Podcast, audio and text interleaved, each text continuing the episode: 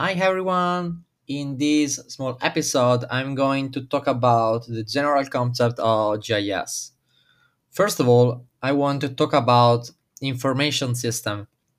An information system is an organized set of procedures, human resources or material resources, used to gather, store, processes, com- uh, and communicate information needed by an organization to manage its operation and governmental activities.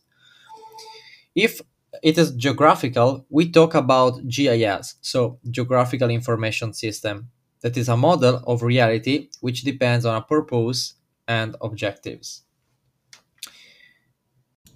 The most important goal is to simplify the world around us. For example, we can take Politecnico and simplify all the Politecnico as a set of buildings from a geographical point of view. But all the buildings can be considered as polygons from a geometrical point of view.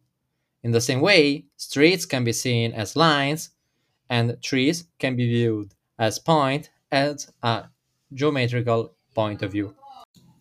But what are the main components of G I S? The most important is data.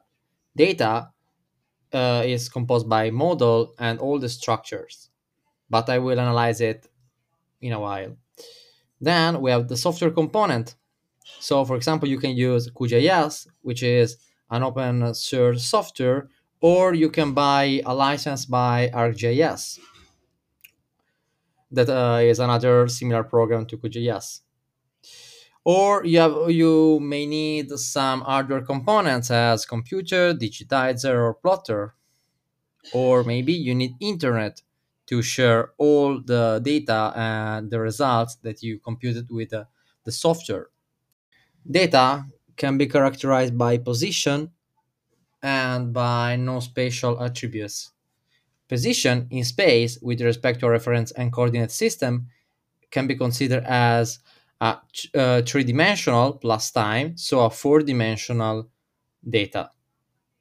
Non-spatial attributes can be temperature and color.